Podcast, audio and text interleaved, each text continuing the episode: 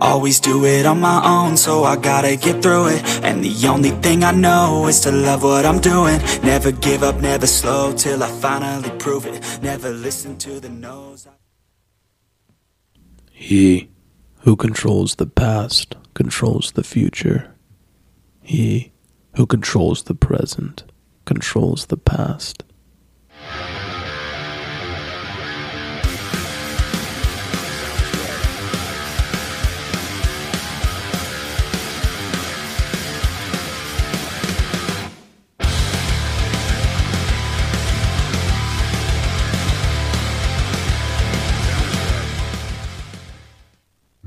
All right. Hello, everybody, and welcome to Nobody's News. I am your host, Alex, as always, and I am joined today by my brother who is back from the, the ranks of working class people with real jobs, not fake internet wannabe celebrities like myself and failed publishers or failed authors. We'll see how that goes. But anyway, how are you doing, broski?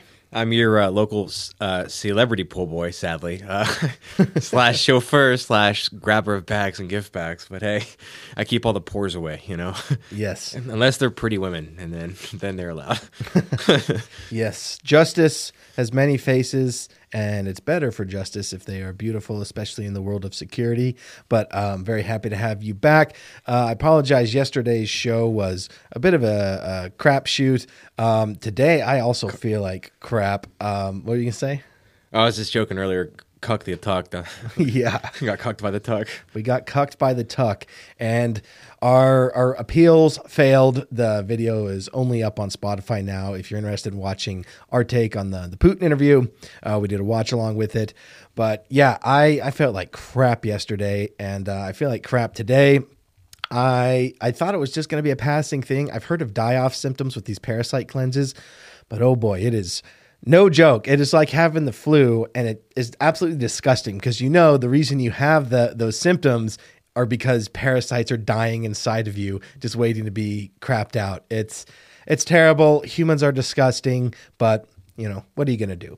Um, anyway, um, I think that we should just get right into the news. What do you say, Broski? Sounds good. Uh, we've all been through parasites, so who wants to talk about that anymore?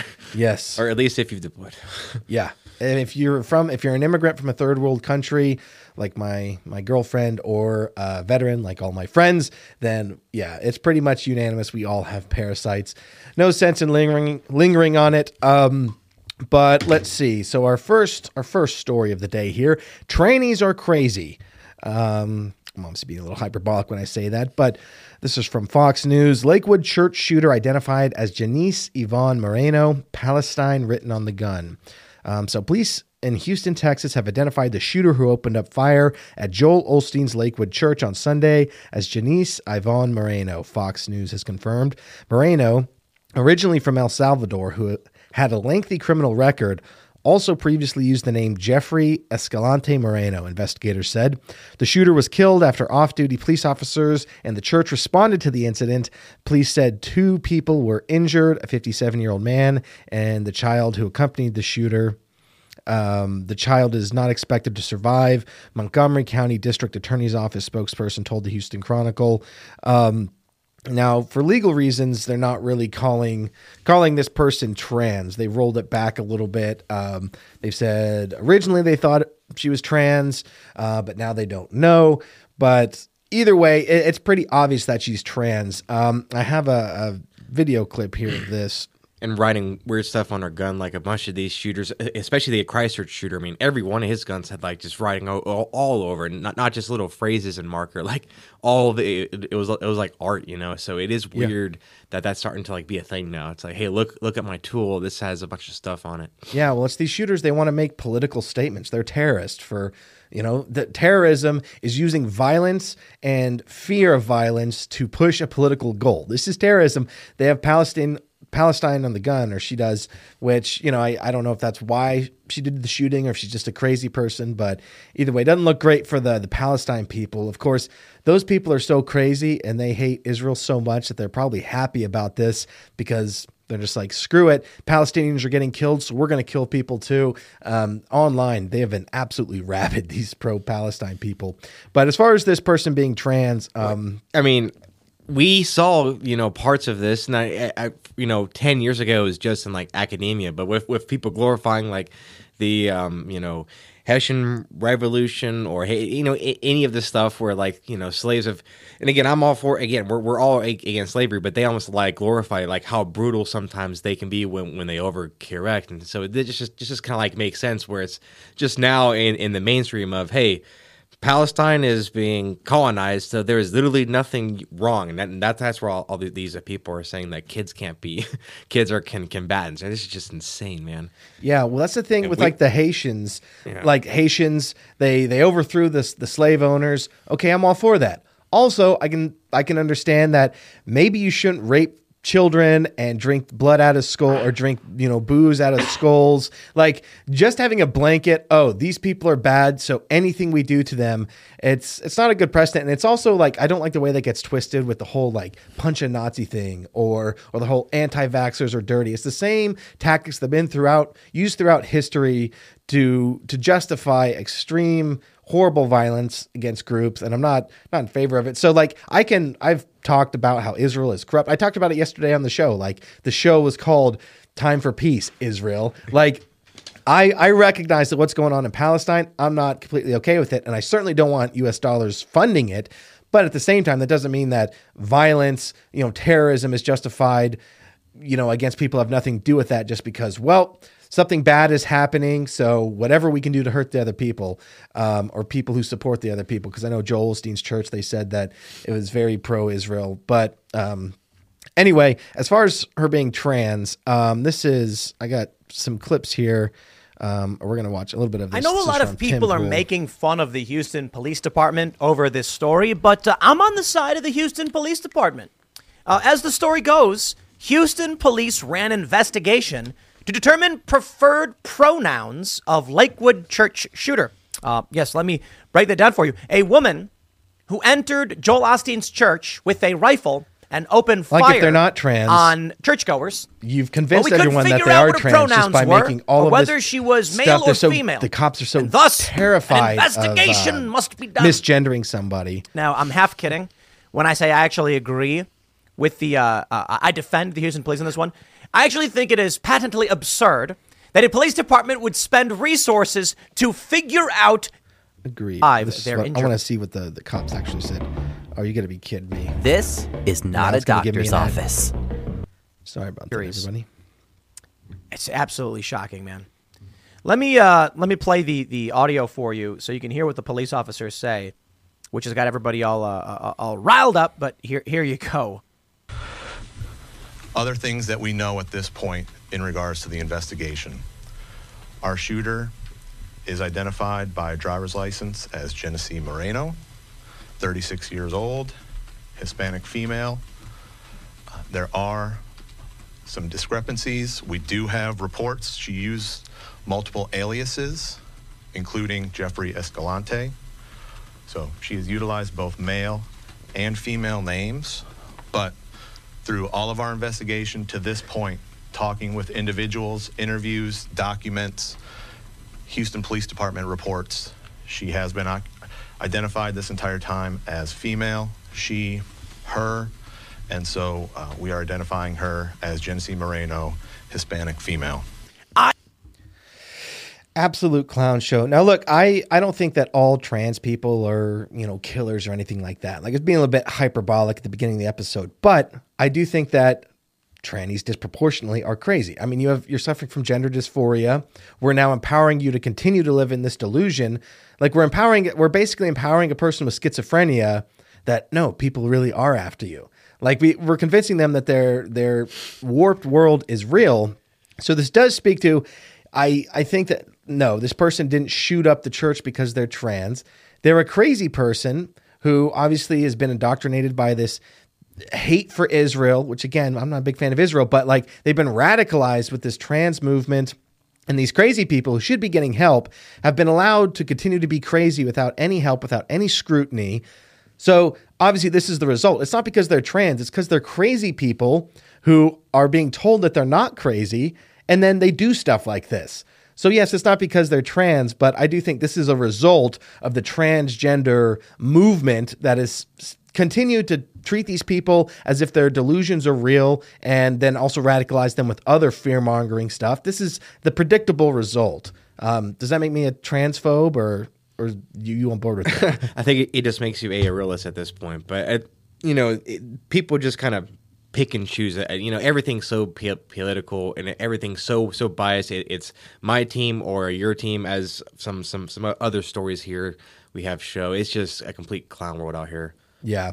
And it's clown world that the, the police department is even wasting time trying to do an investigation to figure out if they were trans.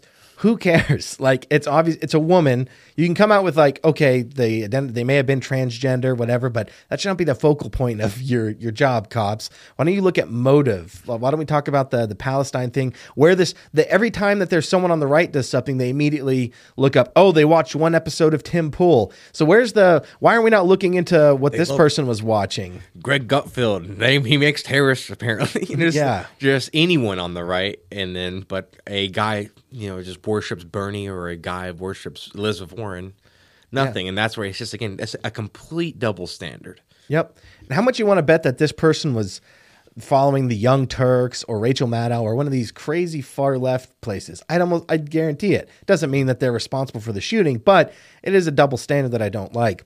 Um, but even though I don't think all trans people are even most are violent shooters, um, this is there is I'm I'm so burnt out and tired of this trans movement. It is this new progressive LGBTQ plus whatever ideology. Um, it is just I don't see really an upside. It just has a massive overtone of being evil, destructive, and it also has a, a wild overtone where kids are just always involved. Even this person brought their kid to do the shooting. I know that's not like a pedophilia thing, but it's like you did, everywhere you look, even in a non-pedophilia situation, the trans movement is just always tied to kids. And I'd say trans movement part of this broader LGBTQ thing. They're the ones that lumped it in, not me. I don't think that T should be with LGBT, um, and neither do a lot of LGBs, but um, you guys lumped it in, so you get the good and the bad with that, and it seems like a lot more bad than good. Here's an example of that. What I mean, where it's just like this stuff is always infused with children. We've seen a million examples of this, but this is just another one.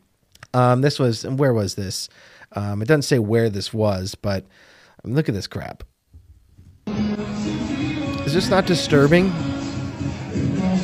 If we were a country, like the men of that community would have seriously harmed everyone there. Yeah, everyone responsible for this. The the organizers, the parents who brought their kids. Like this should, like as far as I'm concerned, this shouldn't even be on the internet. You know, like I was thinking about that when I was going to show this. I was like, "Am I showing child porn?" like I almost everyone's am. there with their recording and their phones. Like these are sexualized children. There's no getting around it, and you don't see this anywhere else except for with this LGBT movement. You don't see. We can talk about you know priests raping children and all that stuff, and I think you know that's a problem. Or like camp counselors, but you don't see anywhere this explicit sexualization of children, except for with the the LGBTQ movement and specifically the progressive side that's all about trans. It's inescapable. They mm-hmm. they always go together. But we can't even call them mentally ill anymore. I mean, that's one thing Jordan Peterson gets in a bunch of hot of, of hot water for. But I mean, for most of human history, and since we've kind of understood the, the human brain, it's like, oh, they're like mentally ill. They they have like a problem. But now we can't say that, and we're just letting them do whatever they want. And now, if you attack them, they're a protected class. I, I just, I, it's just stupid. Yeah, and you know what? Something on that with this whole like ignoring their mental illness thing. Um, I don't think that people are born gay per se. I think that there are people who are, but I think the vast majority, and they've done research on this, the vast majority of people who identify as gay or lesbian or transgender, they were sexually abused as children. So some wires got crossed there, and I think what happens in those situations is you have some people who have kind of a framework where they could become gay with outside catalysts. Like maybe they're more open-minded they're more um, submissive. There's these personality traits that are genetically heritable. So so i think some people they get molested as a child and they become gay as a result of that damage. I think other people they go the complete opposite direction. They don't have that framework, and they and this isn't just complete crack pottery. This is you know based off of our genetic personality traits, which are a real thing. Um, I think they go adamantly the other side, where they just absolutely hate pedophiles and they want to murder them in their sleep, um, or probably while they're awake and watching. But I think that. Um, Part of this whole thing is a lot of these. Uh, my point with this is a lot of these these transgender people, they are going to be disproportionately pedophiles because they disproportionately were molested as children. We know that. The data has explained that out. People are going to go, no, I know a, a, drag queen and they're not a, a predator. They weren't molested.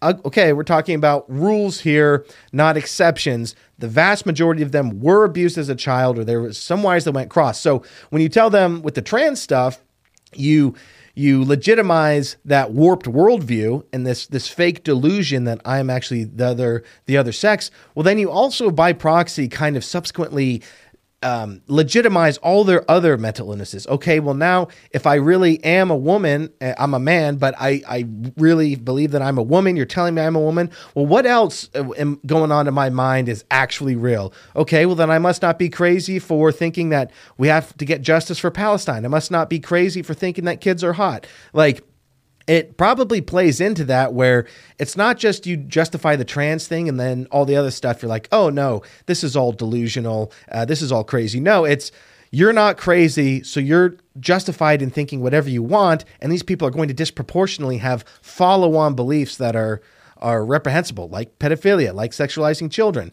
And I, I think that that probably probably goes together but um, you have anything else on that, or are we gonna move on? Well, and until then, we'll just men will continue to make female sports great again.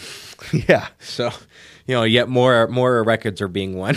that that is one of the silver linings of this is female sports have gotten awesome. the boys, the boys are kicking ass and taking names in female sports. Long jumping, sprinting, yeah. It's all incredible. I, I can't wait for basketball. Like the WNBA is actually going to be lit. You know, they'll it, they'll make it less woke than the NBA, but it'll still be men.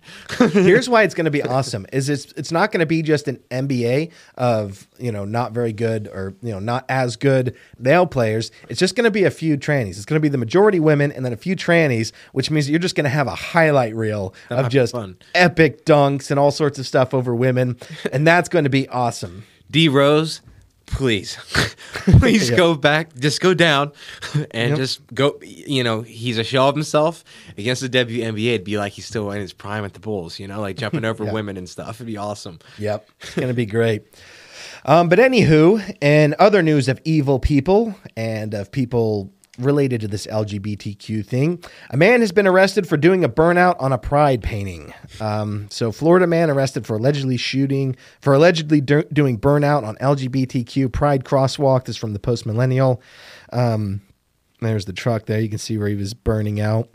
Um, I don't. I couldn't. it was hard to find a video. It's almost labeled as like hate speech. Like you're not allowed to show the video because it's a hate crime being committed. But you but, can watch Russians die. Yeah. you don't get chased by drones, get shot, get exploded in French warfare up close. Like, yeah, but you can't show someone burning out on a on a rainbow flag. Priorities, you know. yep.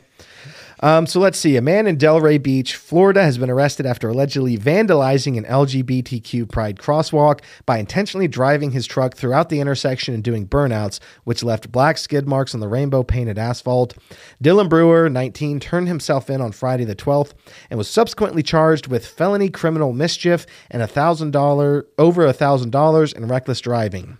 Um, in a press release, city officials revealed that the incident took place on the evening of whatever, whatever, whatever. Um, so, because he did a burnout, he's being charged with a felony. Obviously, he has to get convicted of that felony. But that's actually, in my opinion, worse and what happened? It's an escalation of I think two years ago, there was another guy who did a burnout coming out of an intersection over an LGBTQ flag, and he did a plea deal and got two years of probation. Now, I know you say, okay, there's no jail time, but and for doing New a York. Yeah, for doing a burnout, you get two years probation, and now this guy's charged with a felony. What's next? Like, this is just another escalation of this is absolutely ridiculous. A guy doing a, I mean, if this, if there hadn't been a flag there, this guy, maybe he would have got cited for a ticket reckless maybe. endangerment or something like that. You know, yeah. But a hate crime, a felony, it's obviously politically motivated BS. Um, But, But that, that- goes back to where you know everything's you know politically uh, motivated. It, it, it's either their side or your your, uh, your your your side. You know, just depending on the court, de- depending on the cops, it can either go really easy for you or it can go really hard for you. Yeah. And this is all a trickle down. This is, it doesn't, we, we think about this uh, persecution of Trump and we're like, oh, well, they're just going to leave it at Trump because they hate Trump. No, this comes all the way down. But in regards to Trump, um, here's some more political persecution that is not getting near enough attention. So it's from the New York Post. CIA and foreign intelligence agencies illegally targeted 26 Trump associates before 2016 Russia collusion claims. Um, the U.S. intelligence community asked foreign spies, spy agencies to sur- to surveil 26 associates of Donald Trump in the run-up to the to the 2016 election, which triggered the allegations that the former president's campaign had been colluding with Russia, according to the report. Former CIA Director John Brennan identified and presented the targets to the U.S. intelligence to the U.S.'s intelligence sharing partners and the so-called Five Eyes agencies, the intelligence gathering organizations in the U.S., United Kingdom, Canada, Australia, and New Zealand, according to a report published Monday on Michael Shellenberger's public Substack. Um, blah blah blah. They cite multiple unnamed sources.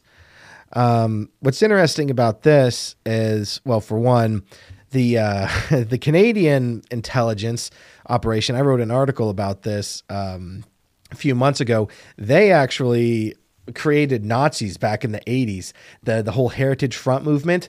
They they accidentally created a bunch of Nazis. So I'm not sure that they're the the best people to be involved in U.S. politics. They seem uh, not exactly that competent, but everyone's going, oh, foreign foreign spy agencies. This is actually not that abnormal because basically what happened, and this is that's not a good thing. You should be concerned with this.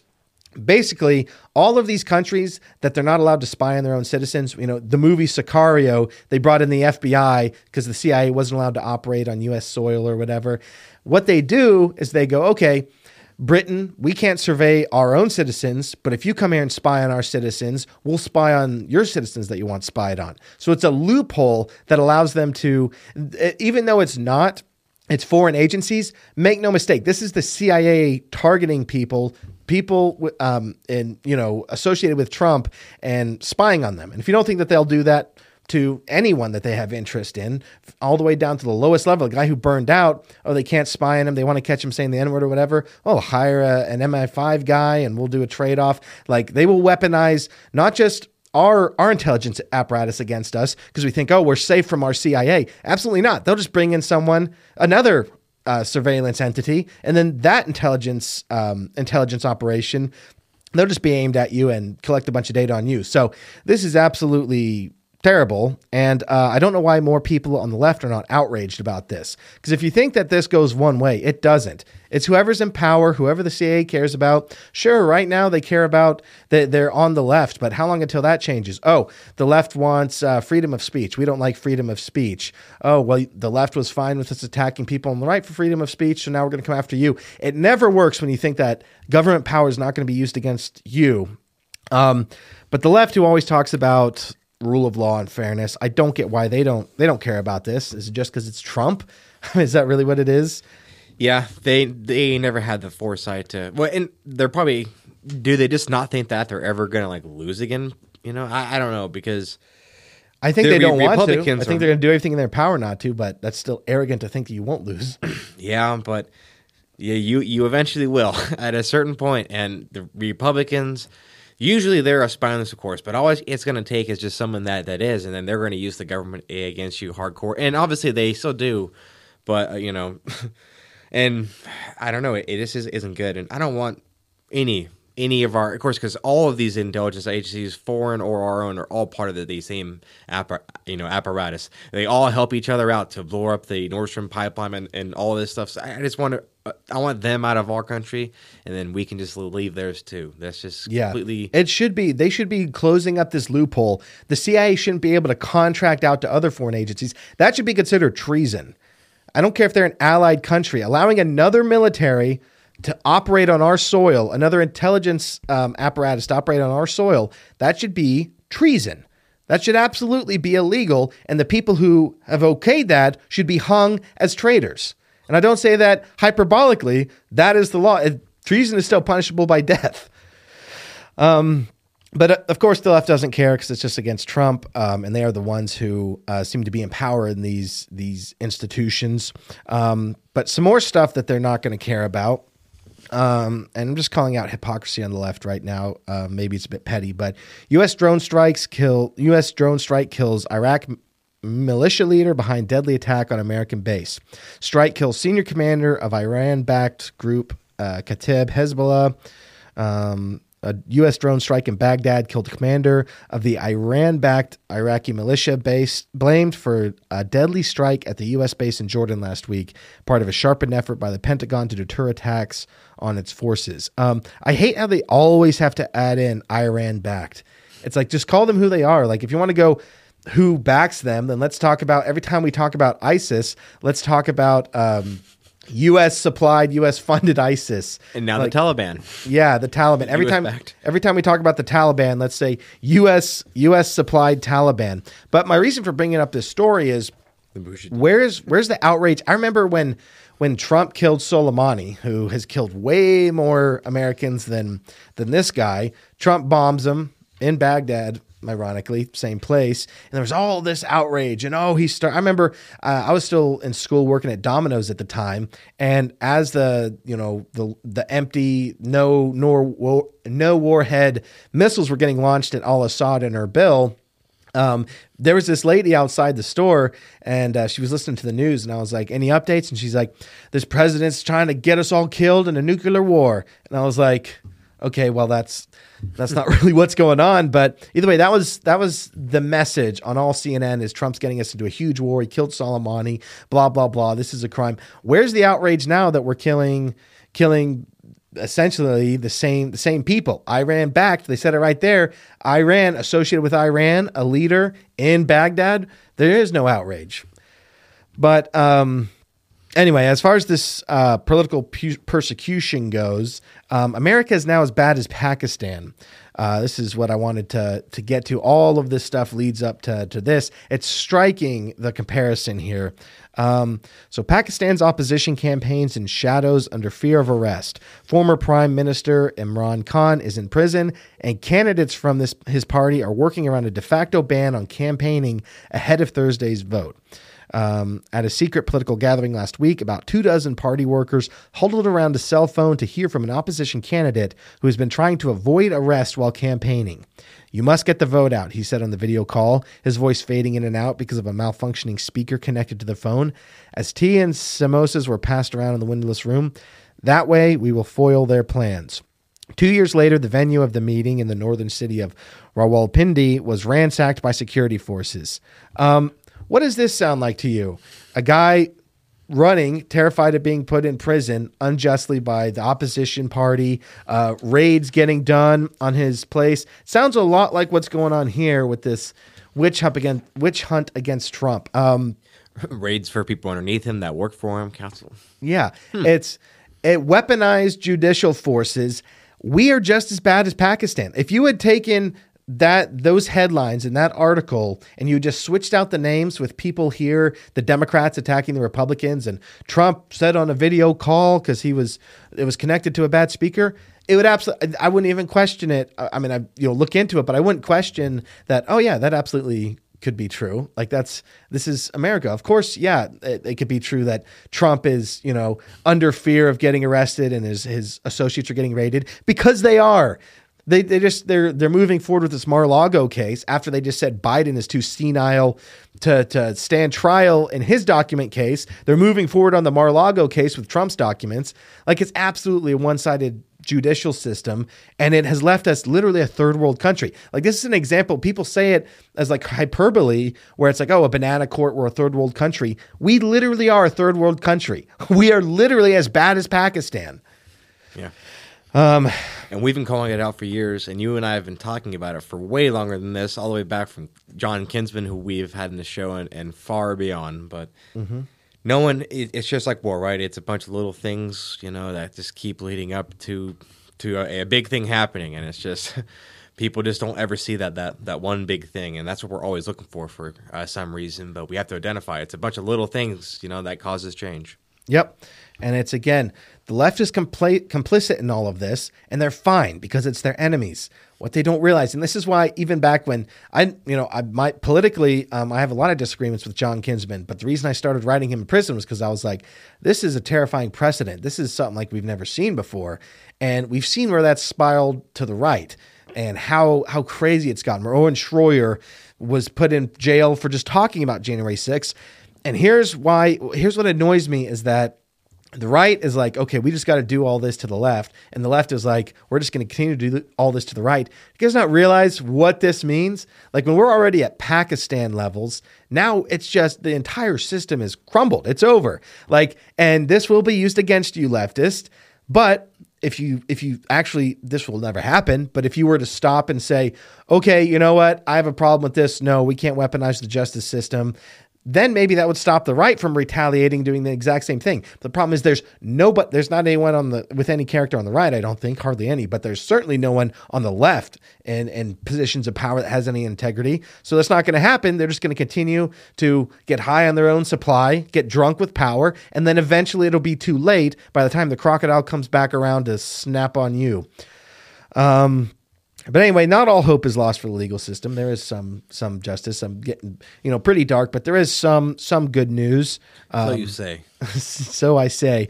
Um, this is from the Washington Post, uh, and, and kind of an update on. We've kept up with this over the last few weeks. Um, Fani Willis subpoenaed for hearing on misconduct allegations in Trump Georgia case. Um, an anticipated hearing over allegations that Fulton County District Attorney Fani T. Willis engaged in an improper personal relationship with lead prosecutor with the lead prosecutor in the election interference case against former President Donald Trump is beginning to take shape with subpoenas issued seeking the sworn testimony of Willis and others in a proceeding that is likely to determine whether the case proceeds. Um, and this is uh, the most recent update on this case. Um, a Georgia judge is set to consider whether the removal of Fani Willis from the election interference case. Um, a Georgia judge who is deciding whether to toss Fulton County District Attorney Fani Willis off the state's election interference case against former President Donald Trump has set a hearing for Thursday that is expected to focus on details of Willis's personal relationship with a special prosecutor she hired. As soon as the allegations of an inappropriate romantic relationship between Willis and attorney Nathan Wade surfaced last month, speculation about the future of the case began to swirl. Even if the prosecution isn't derailed, the upheaval has certainly created an unwarranted distraction for Willis and her team and could undermine public confidence in the case.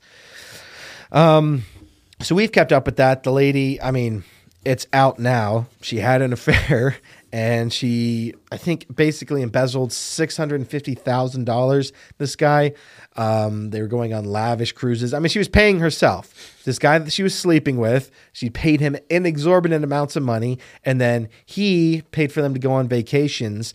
Um, now, what this means for the the Trump case, I don't know because they can just bring in another prosecutor, but. I mean, if there is a chance at all that this thing gets thrown out or that they realize it's not worth the squeeze, it's bad press, or that the jury may not side with us, this this is that chance. Probably won't happen, especially in a place like New York where with the the E. Jean Carroll stuff, they clearly don't care. But since this is in Georgia, maybe there's a chance. Um, I don't know. We'll just have to see how that goes, but could potentially be a little bit of justice. Yeah, and people need to start really going after the, these uh, people. Um, not just being voted out, but you need to have someone come in and prosecute people for this. I mean, it, and I think that these people are. It, tell me that these people went went in, in, in these press conferences, whether it's that one I I forgot the county that, that we talked about that uh, King Kinsman knew, but or the uh, the, the lady in, in Oakland or like San Francisco. They're almost arrogant when you watch them talk, and, and uh, you know, like the the lady in like Illinois, but some of these these, these people aren't openly, but it, it's still just it's like they're just I'm literally an elite. I am literally better than you. How dare you say I'm doing the wrong thing? Me doing this is still a better use of the money than what you would do. And I, I swear that that's that's So I was thinking it it's drives not- me insane. it's not like they they think that they're oh how dare you question me it's they're so arrogant that they just can't even believe that the peasants are talking to them. How, how dare you even question me? It's like they're not recognizing, oh, well, no, I'm not actually guilty. They're just like, who, why would you even question me? You, you don't even shut up, peasant. Like, this doesn't even concern you. And it's exactly, it's how they see us. And uh, yeah, these people absolutely should be prosecuted. But I mean, you look at like how are we going to do that when uh, we're going to get into some stuff here about the Republican Party being weak and spineless and getting even weaker. But like when you have okay, the the legislator of Georgia, the reason it's blue is because Trump said don't go vote, and everyone's like, I'm not voting. This is rigged. Okay, well the Democrats voted and you lost. That doesn't matter. My vote won't win. Well, it certainly won't win if you don't cast it. Um, Yeah. so with like the legal framework of this is another problem with the right completely turning, you know, saying don't go to college, go learn how to be a plumber. Yes, we need plumbers. Also, we need lawyers to, to battle and infiltrate this system and work their way up. We need warriors doing that who care about the right things. And I, when I say we, I don't mean the Republican Party. I mean right wing, freedom loving people to balance out the system. But you don't get that when you tell people not to vote and you tell people not to go to college. No, don't give up on these these places because otherwise, no, like it'll just keep continue to get worse. Because the guy prosecuting Fani Willis, eventually there will be no right wing people, and it'll just be a giant echo chamber where there won't be any competition. And then they will pull the door up out from underneath them, and there won't be any way to get in. And that's why, why we need sane citizens. Yeah. No pun intended. Yeah, a little plug to our book. Go check it out. Barnes and Noble, Amazon, The Sane Citizens Political Handbook, um, available everywhere. Audiobook is coming out very soon. Still getting that up. It's just uh, it's a much more difficult process for some reason getting an audiobook up. It's like there's so many more rules and regulations, but that's neither here nor there. Um, so let's see our next story here, um, and also some some potentially good news in the legal system. Um, House impeaches Homeland Security Secretary Alejandro Alejandro Mayorkas. Um, let's see. While House Republicans only just succeeded Tuesday in their effort to impeach, actually, I want to go to this article. Um, no, never mind. Um, blah blah blah. Momentum to plot a swift impeachment of Mayorkas picked up steam last month as key key swing district Republicans expressed openness to the idea amid a recent surge of migrant crossings at the southern border. Um, let's see, where was there was um an article here. It I don't know why it went here. Let me look up this um Mayorkas When impeachment. when when I was reading about, it, I just didn't. Obviously, it's a great and like it's a good win for like Republicans can can say that they're doing something about the border. So it'll definitely look good for the elections. But I mean, does anyone think it's going to pass the Senate? I mean, I don't know what like poll or anyone's saying, but I don't. I don't know. Um, but here's the here's the story. We're, we'll talk about that in a second. Um, so let's see. The House voted along party lines last night to impeach Homeland Security Secretary Alejandro Mayorkas. He's the first cabinet secretary to be impeached in nearly 150 years. Mayorkas is accused of willful and systemic refusal to comply with the law and enforcing border policies, um, which is absolutely true. Um, we've talked about that in length. Um, let's see. I want to see who the there were three Republicans because the vote was two fourteen to two thirteen to get him out, and there were three Republicans that voted in favor of keeping him. Um, those were, let's see. Um, I have it written down here. Buck. Uh, Ken Buck of Colorado, Mike Gallagher of Wisconsin, and Tom McClintock of California.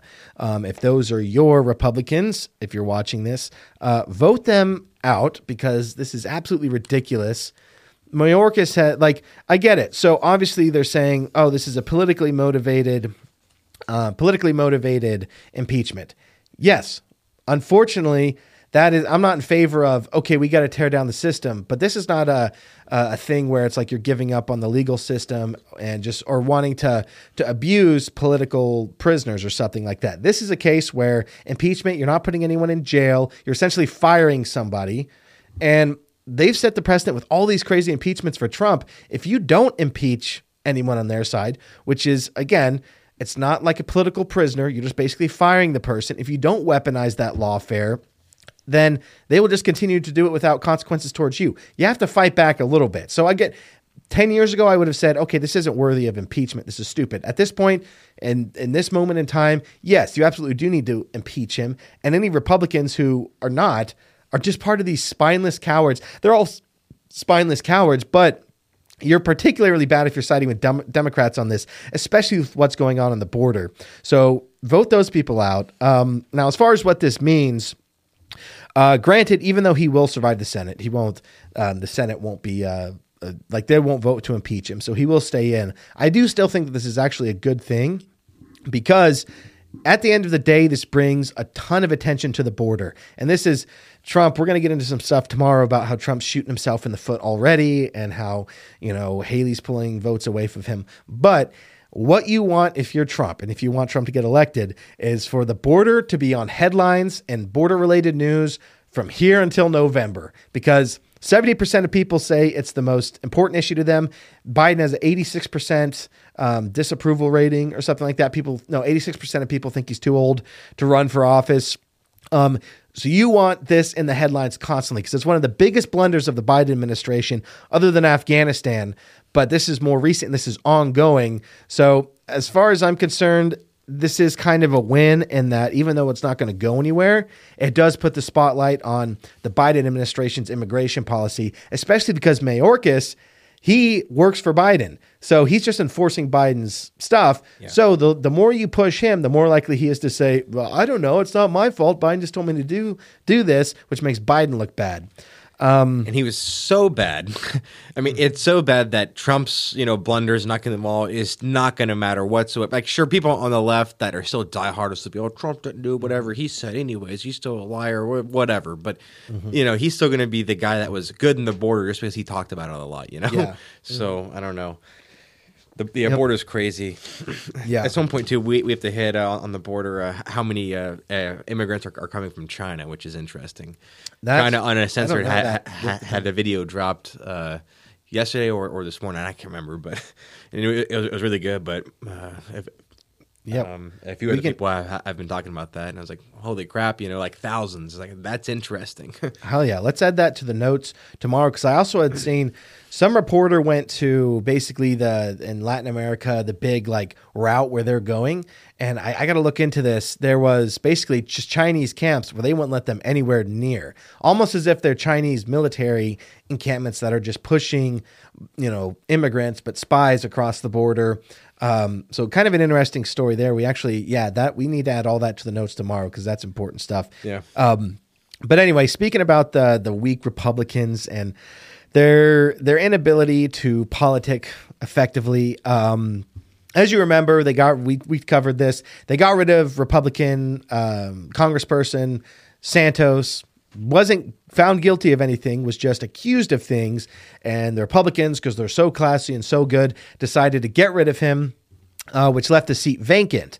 Uh, well, now Democrats have won that seat, um, and this is an example of you pick the worst times to be honorable Republicans. Like you'll oh we'll we'll do this thing where we'll we'll weaponize the judicial system to do you know whatever, trying to impeach Biden. But then you'll do something stupid like well we're gonna get rid of Santos because we got to clean our ranks. Like either either be tactical or be honorable, but you can't pick and choose both. And if you are going to pick and choose both, do better. Um, so Democrats win back George Santos's seat in hotly contested election, um, and this is important because, I mean, the the House is already extremely close. I mean, by one vote that they get uh, Mayorkas impeached, and that was only because some dude had to come back from cancer treatments. Otherwise, it would have been tied.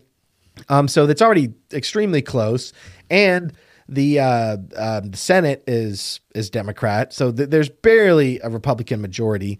But um, let's see, Democrats flipped the battleground the battleground Long Island seat held last held by ousted Republican George Santos, narrowing the already razor thin Republican majority in the House. Democrat Tom Suozzi won back his former seat in New York's third congressional district, defeating lesser known Republican rival Mazi Melesa Pilip. By the way, interesting uh, immigrant black woman, that Republican, a straight old white guy, the the Democrat. Who did they vote for? They voted for the the white guy, the the old white guy. Why? Because again, all of this diversity stuff is bullshit. They don't really care. They don't really value people of color diversity. They value power a lot more than that. Um, that's why they didn't vote for this lady because she's a Republican. Because it's not really about diversity. It's about re- a Democrat ideology, the the liberal progressive ideology. When it's They- they're- convenient. they're fine. They want diversity of skin color. They do not want diversity of thought. And that, that diversity of thought will be seen lower than, or um, diversity of color will be outranked by diversity of thought. Diversity of thought is more terrifying to them.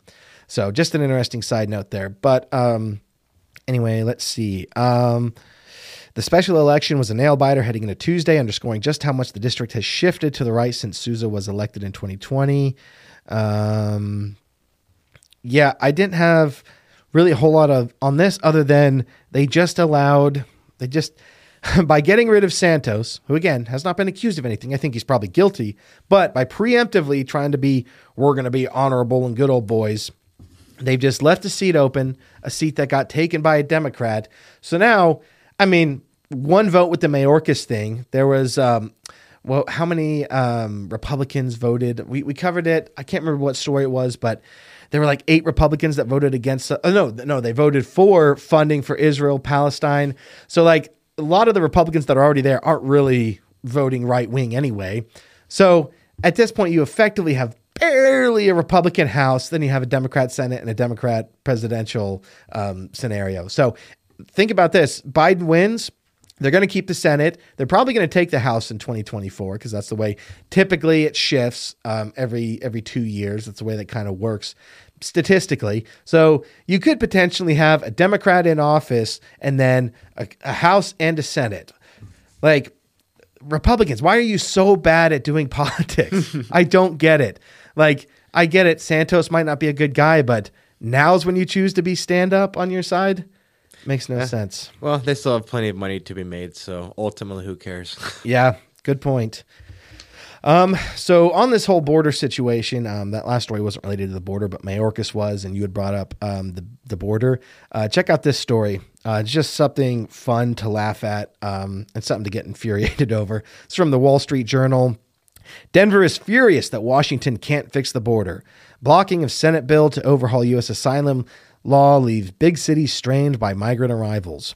Standing in his downtown office Tuesday, Denver Mayor Mike Johnston got word that a Senate bill to overhaul U.S. asylum law was doomed. He shook his head as the optimism drained from his face. Washington once again had failed to solve his biggest civic problem. Um, the city of 713,000 people has absorbed nearly 40,000 migrants in a little over a year. You know, we covered that. That's over four percent or five percent of their population. Um, more per capita than any other U.S. city. It is second only to New York in the total number of foreigners who have arrived since 2022. The influx is straining the city's budget, crowding schools and hospitals, and swelling the ranks of the city's homeless population. Denver has spent more than 42 million in the past year to house and feed the new arrivals. Public schools have ballooned by more than 3,000 students, creating a budget shortfall of roughly 17.5 million. The city's safety net hospital has seen at least 9,000 migrant patients in the past year, costing at least 10 million in unreimbursed care. Um, the Senate bill that failed Wednesday held the promise of immediately unlocking 1.4 billion to reimburse cities and nonprofit aid groups that have been caring for migrants. Last year, the government paid about 790 million to reimburse cities and aid agencies for migrant costs, a fraction of what cities say they need to become whole. Um, by the way, that's still insane that last year we paid 790 million. But um, as far as this story, uh, here's what I have to say, Denver. Um, how about no? We're not making you be a sanctuary city. You want to be a sanctuary city? Go right ahead. It's not my problem. right to shelter? Hey, that, I, I didn't vote for that. I didn't write that in, in the law. So therefore, my taxes shouldn't have to pay for it. Exactly. It's you want you want a democratic republic. You want states to be able to do what they want. Okay, you get to do what you want. You have the freedom to be a sanctuary city, Denver, but you don't get to come and take money out of my pocket when this silly notion that you could be a sanctuary city with endless welfare policies doesn't work because it doesn't work. Wake up. Why? Oh, you want more federal aid? Why don't you say, okay, we want more federal aid and also we want to secure the border? No, you won't do that. You just want more taxpayer dollars while also you get the sympathy vote and all these migrants. You don't get to have both. You want this big voting block brought in? Okay, you're going to have to pay for it. That's the way that goes. But I'm not paying for it. Yeah. Anyway, um, so this next story isn't about the border, but it is something that we should pay attention to, especially because the Republicans are weak and seem to be voting with Democrats these days. Um, this is from Thomas Massie's Twitter. Update Our government invades Americans' privacy without a warrant using the FISA 702 program. That's unconstitutional. Thursday, we will have a recorded vote on an amendment to reform this program so the feds will have to get a warrant to search U.S. citizens' communications. Um, that's when it's 5:40 p.m. on Thursday. So tomorrow, big day tomorrow. The Fani Willis stuff tomorrow. He's hearing on that, and then this um, Reforming Intelligence and Securing America Act. So be watching that like a hawk. How we brought up those three three Republicans earlier who are you know voted with Democrats to keep Mayorkas. Pay very close attention to this, America, and vote accordingly because anyone who votes in favor of this is voting for the intelligence apparatus to be able to search your communications without a warrant. And those same intelligence operations can also outsource their work to foreign countries. So if you're okay with that, okay, then I guess uh, don't take it seriously. But if you don't want to be spied on by your own government and by foreign governments, well, then there's no way that you should be in favor of this passing, which means anyone who does vote for it to pass should immediately get backlash. I'm going to pay attention, and I don't do this for everything, but I will write a letter to my congressperson if they vote for this because, again, one letter doesn't mean anything. A bunch of people write letters. I say this in the book. As crazy as it sounds, these people are desperate to win elections. If you let them know that you are displeased, they will change course because they don't want to lose. That's why all these people like McCarthy is now they're talking about him being the potential VP pick, and they're like, "Well, will he butt heads with Trump?" No, because he knows the Trump base is where the Republican votes are at. These people are, care about nothing but power and votes, and that's unfortunate. And I'd rather have good people there. We don't have good people in politics, so the only thing we can do is threaten to take their power. So this should absolutely any Republicans that vote in favor of this, and honestly, any Democrats with any character should have a problem with this too. Do something about it. If all you can do is write your congressperson, this is one of those situations where I'm going to. I don't for everything because it's not going to make a difference. For this, we got to try. Um, but anyway, um, moving on to some domestic news and more culture related news. Um, professional sports are infested with politics. Um, let's see. This is from the Wall Street Journal. Um, Super Bowl ad launched celebrity Super Bowl ads launched celebrity blitz with goal of playing it safe. Risk free humor was the name of the game with the game was the name of the game within the game as marketers tried to avoid becoming the next Bud Light. Uh, the Super Bowl ads on Sunday variously appealed to America's sweet tooth, pleaded for tolerance, and sought redemption for Bud Light. But most shared one thing marketers, even deeper than usual, desired to avoid offending anyone. Their supersized trepidation was inspired largely by the example of Bud Light, which suffered a damaging consumer boycott last year after its social media promotion with transgender influencer Dylan Mulvaney, the brand's marketing chief, exited in the drama. Um, it has usually been that when a brand gets into trouble like that, it recovers fairly quickly and people forget about it and move on, said Tim Calkins, a marketer pro- professor at Northwestern University's Kellogg School of Management. The Bud Light situation has been so different because the brand has been hit very hard and it hasn't really bounced back.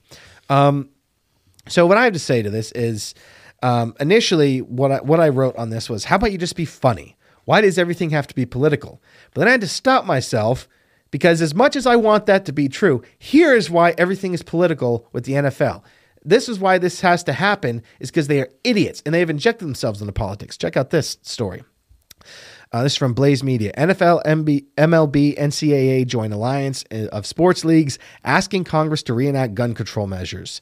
Um, nearly every major sports league in the United Nation in the United States signed a letter addressed to the Senate and House leaders requesting the reauthorization of specific gun control measures.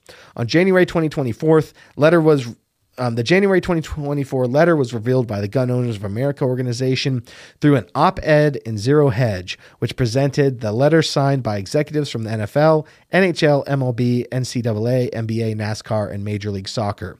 The only notable large sports organization missing from the list appeared to be the UFC, which typically does not take political stances. Um, so, yeah, the the reason that these people are the reason why politics comes up with sports and why we should actually care is because they are directly involving themselves in politics. The NBA, NFL, all these companies, they want gun control. They want to mm. take your guns. And I don't say that hyperbolically. That is what gun control is. It is reducing your access to firearms, your constitutional right to own firearms. They want to roll that back. So, as far as I'm concerned with this, on top of writing my congressperson, I am now boycotting all of these organizations. I will not watch anyone who wants to, I will not support anyone with my eyeballs who wants to take my guns. And this is one area where where if you're mad about all the woke stuff and the Dylan Mulvaney stuff, and um, you know, we saw that we've had power with this with the Bud Light stuff. It's for Super Bowl commercials. Now they don't want to offend people on the right. This is another moment where you can come in and you can say, okay, I'm not going to support you guys if you're going to keep trying to to get gun control laws enacted. I'm going to do my little part. And collectively, that does make a difference. We've seen it make a difference with the way they look at ads and how they're terrified of offending people on the right. So, as far as I'm concerned, if someone continues to watch these sports, you're supporting gun gun control. There's not really any two ways about it. You're saying gun gun control or um, the Second Amendment is less important than for me watching Patrick Mahomes throw a touchdown pass. And I know that I hate when people try to demonize you. Oh, you know, you're you're just making a big deal out of this. There's more important things. This is a scenario where the only way to speak is with our, our viewership and with our dollars. This is the only way that you can impact this because none of us are are officials in the NFL, the NCAA, the MLB. So I don't know.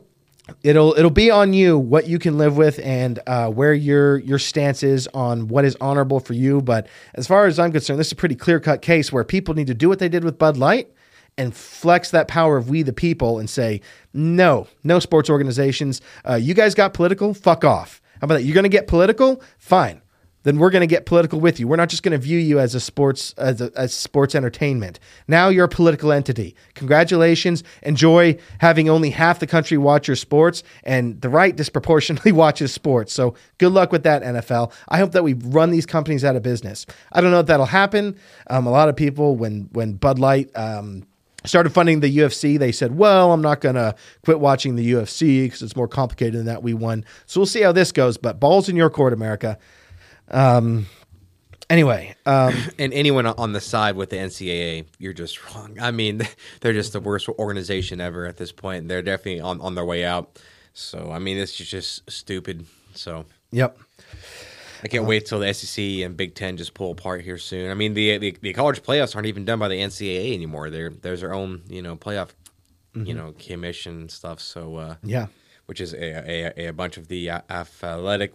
Uh, organizations? Wait, no, what's the like a Danny White for us? He's who is he? He's our commissioners. No, but he's the athletic di- director. There you go of the u- universities, and there's a bunch of them. Like Florida State's one of them, mm-hmm. or something. So that's where like Florida State didn't get in playoffs, but they're one of the their their their guy voted no on the 12 team playoffs a, a, a, year early, so it came to bite him back in the butt. Anyhow, yeah, because people they but, weren't super happy with. Uh, well, listen, I, I know some of that drama with like um, Florida State and stuff, that wouldn't have been a problem if there had been a twelve a twelve team um, playoff. Yeah, wasn't that like a, a big negative thing? Oh yeah, but of course now the NCAA's you know going after Florida State, Florida, Tennessee, going after a bunch of teams. So we're all everyone's just suing the NCAA now too. So yeah, and and the states like the state of Tennessee, the state of Virginia, the state of Florida are also like their attorney generals are hopping on. So mm-hmm. NCAA's on its way out. I cannot wait. It's such a dirty organization. I can't believe I didn't want the players to, to, to like get paid at one time. But I also don't like what it is now, where it's just a free for all. Like I still want like if everyone's gonna get paid, then that's also like gives some like mm-hmm. you know third string linemen some love too. You know, but yeah. Um, well, I think that uh, have some rules. Yeah, I'd like to see a LIV Golf situation with the NCAA NCAA. Like the PGA Tour, notoriously bad for like it's kind of like the U, the UFC where like it's just about money. It's not necessarily fair. The right people don't get shots. Well, now LIV Golf comes out and like has forced the PGA Tour to get a lot more competitive because they're not the only the only game in town. I'd like to see something for that for the NCAA, like a a competing league. But it, yeah, it's going to be the SEC and Big Ten are going to do that at some point here. So. I'm I'm con- convinced some or, or the SEC would just do it by itself. Now that we got Texas and Oklahoma and more teams are coming, but It's it's mm-hmm. eventually it'll be us and, and I think the Big Ten as well. Be like we're just gonna have our own little playoff. The rest of you teams can do whatever you want. Oh, and I go have they- your own little playoff. and they'll have much bit more viewership, I bet too.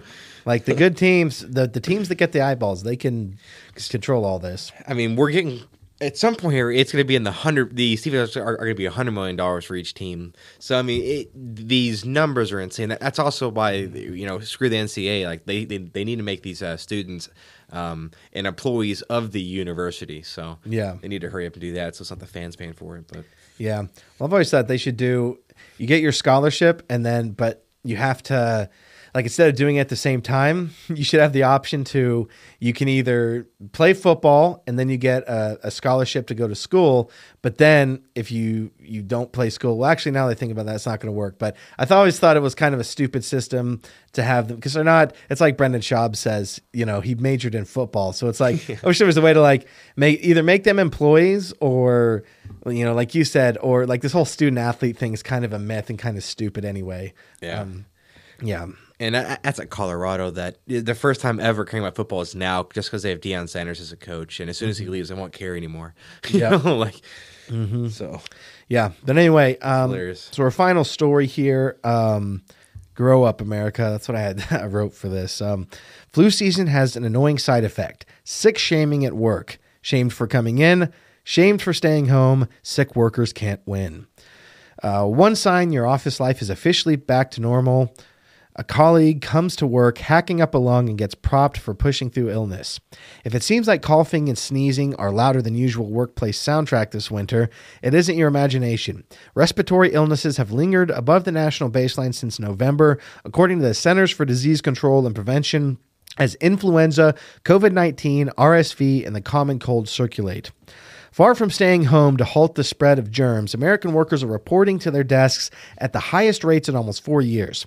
Last week, office occupancy hit its highest level since March 2020, according to Cas- Kastle Systems, which tracks building access card swipes.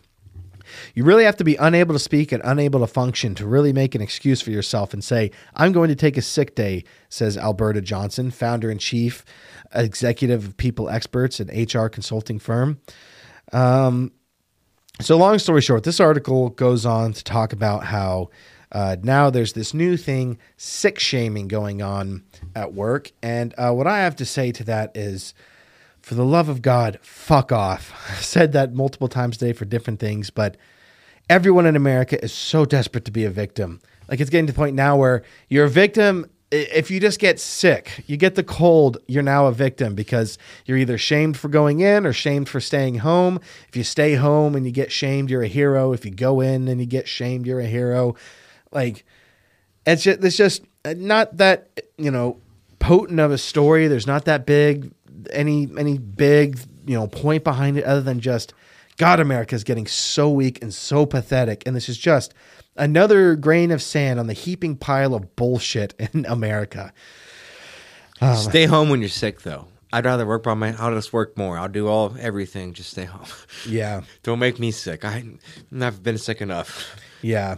I hate throwing up. Well, the, the real problem with this is the reason people get shamed is because they know people are faking being sick, not to go into work. Because why wouldn't you? After COVID's completely made it acceptable. I mean, I did this so much working where I, I didn't want to do it or didn't want to go into an in person class or something. And I just said, I have COVID symptoms. oh, okay. Two weeks free and clear. You don't have to come in. Sweet. And then at any point in that two weeks, I can just go and get a COVID test and then say, I'm ready to come back. Look, I'm clean.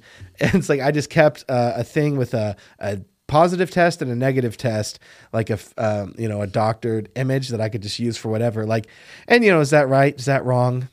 I don't know. It's up to you. Fuck corporate America. But um, either way, that's what's going on. that's their that's really that's the underlying thing. Is COVID allowed people just to basically relax for years and years and years, and all these lockdowns allowed people to relax and relax and relax, and all these working remote allowed people to relax and relax and relax because of this disease that was less deadly than the seasonal flu. And now these are the re- repercussions. People don't want to go back to work and now it's made you now you're a victim you're in a victim class if you're one of these these people who you know is faking being sick or is sick and is victimized by these people it's just so stupid um but anyway we got our our final video here looks like we're about an hour so we're, we're perfect on time.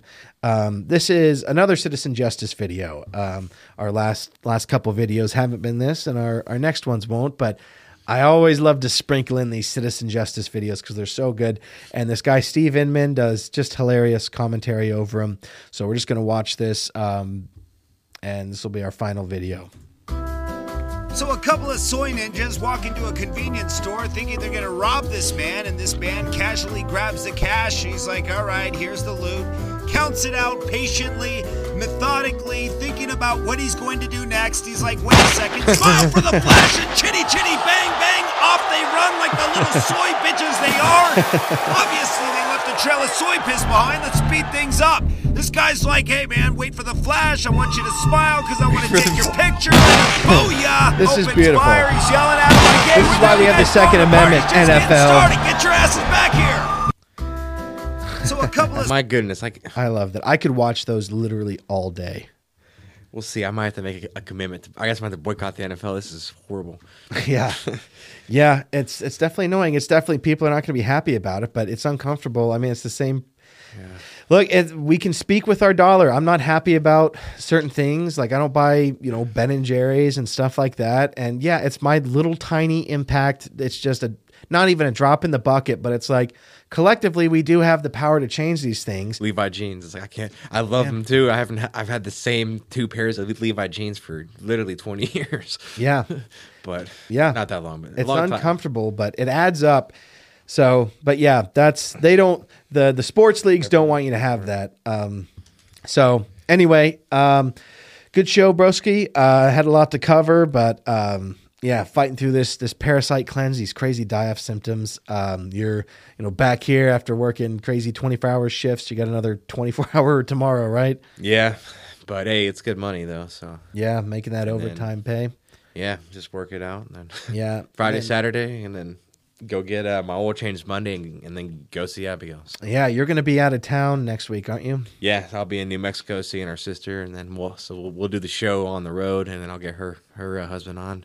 Yeah. You- see if we can get her, get her on too. Like, hey, what what's life like being a woman being, being married? You know, be, hey, Yeah. we don't hate women. Look, Yeah, talk we, to some. Uh, we actually love some of them. yeah, that Who actually knew? would be interesting because our sister, she's you know I'm not religious, but she's like crazy religious, and like her husband's super religious, and like just But practices what they preach. Huge disclaimer there, because I mean, I go to a bunch. I've been to a Well, that's- two dozen Protestant churches, and just can't find anyone that practices what what they preach. Well, that's- they actually do. That's what I was gonna say. Is there? I, I don't just say this because she's my sister. It's legitimately like I am impressed and very proud of like people who have done the whole dating and marriage thing right. Like it could have given myself and how nuts I am and you like the fact that our sister was a goody two shoes and did things right. Thank God. I know everyone in the comments is going to be like, she's lying. No, you don't know my sister. She's a dork. um, and I love her. I love you, Abigail, if you're watching this. But um, it would be interesting to talk to them just about like their views on, you know, marriage, like uh, advice for people who want to do things the right way like them. Cause, you know, it's good to, we talk so much about the degradation of culture. It'd be nice to hear from people who are not part of that system and a good example. Um, but anyway, yeah, we'll uh, we'll do Zoom show uh, while Zach's Zach's on the road, and we'll we'll figure that out. So I'm not not completely alone here. Um, but yeah, other than that, uh, you got anything, Broski? well, I, I, last thing, did you want to hit up your the uh, new uh, master's program you're starting, or is, is that something you want to talk about yet, or no? yeah, well, um, so basically, That's exciting. stuff. I've been waiting. Um, I've been waiting to do. uh, I have my master's degree in political psychology, which is a joint degree, um, master's of arts in psychology, master's of arts in uh, political science, and uh, my undergrad's in political science. Um, I know undergrad in political science is stupid. When you get into to graduate school, you start to do actual research on important stuff. I've talked about this before.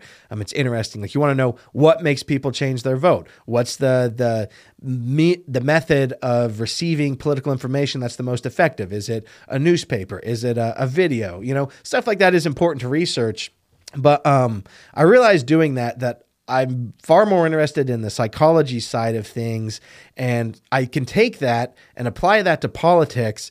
Um, political psychology is a very new a new field, but I realized if I'm going to pursue this, and I'm because my game plan is to get my PhD, I want to study at the PhD level um, politics, but with a, a background in psychology and applying both of those fields. So first step in that is I need to go and not get a master's of arts. I got to go um, do a, a, master's of science in clinical psychology. And there's a two year program at ASU that's very research intensive and um, actually conducting your own experiments and grant funded projects and stuff like that. It's a pretty hefty, hefty ordeal and uh, I've been I applied to it. I've been holding holding my breath, kind of waiting. I didn't I didn't think I would get in, but I had my interview yesterday with um, one of the leads for that program, and uh, I got in. So starting this fall, I will be doing um, starting my master's program in clinical psychology, and then after that, um, there's a direct pipeline to PhD. Um, again, clinical psychology, uh, not hoity-toity, just therapist stuff, but actual quantitative data and studying neuroscience and cognition. And it's going to be a, a bitch of a program, uh, pardon my language. But I think that could be uh, very good. And um, like I said, I'm you know talking about putting our, our money where our mouth is, you know, and people doing the hard thing. I've not given up. I went into academia the entire time knowing that I wanted to get into high academia and knowing that I wanted I didn't want to give up on academia. We need people, we need freedom-loving people in these fields, studying politics, doing all of these all of these different things and then helping to promote our our freedom-loving goals. This is one of those things where I'm like if I can I can get in, get into this this high level and put in the work and really get in these circles and get these research skills and get access to to grant money to do research. Um, I could have, you know, potentially a very good impact, and if nothing else, a very good addition to our writing and the show, and just more knowledge and knowledge you really can only get going through a program like this. Like you can read a ton of psychology books, you're not going to get this level of research experience and stuff like that. So I'm excited about it. It feels in a way as if a next step in our, um, you know, we we used to fight with guns, and now now I look at it like I, I don't look at it as the same thing, but continuing to have that warrior spirit and fight for what I believe in in a different way. And this is another way of doing that on top of the writing and the show and all these things. So, um, yeah, I'm excited about it. That'll start soon, and um, yeah, it shouldn't affect the show at all. Uh, if anything, I'll be passing on what I learn and uh, keeping you guys updated on it. But very excited about that. Um, put me on the spot there, but I Hey, appreciate it. I'm excited about it. Yeah, I think uh, I think it'll be a good experience. Um, but anyway, I think uh, other than that, are we we good to go?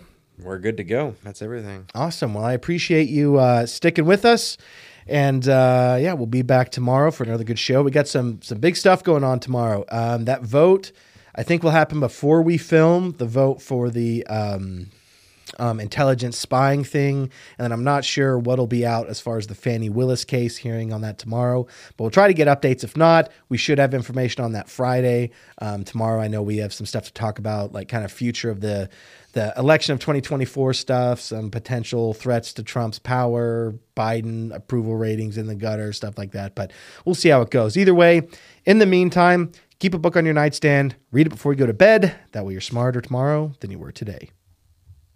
We got to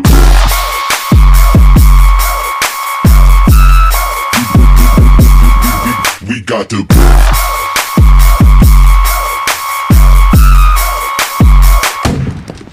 got the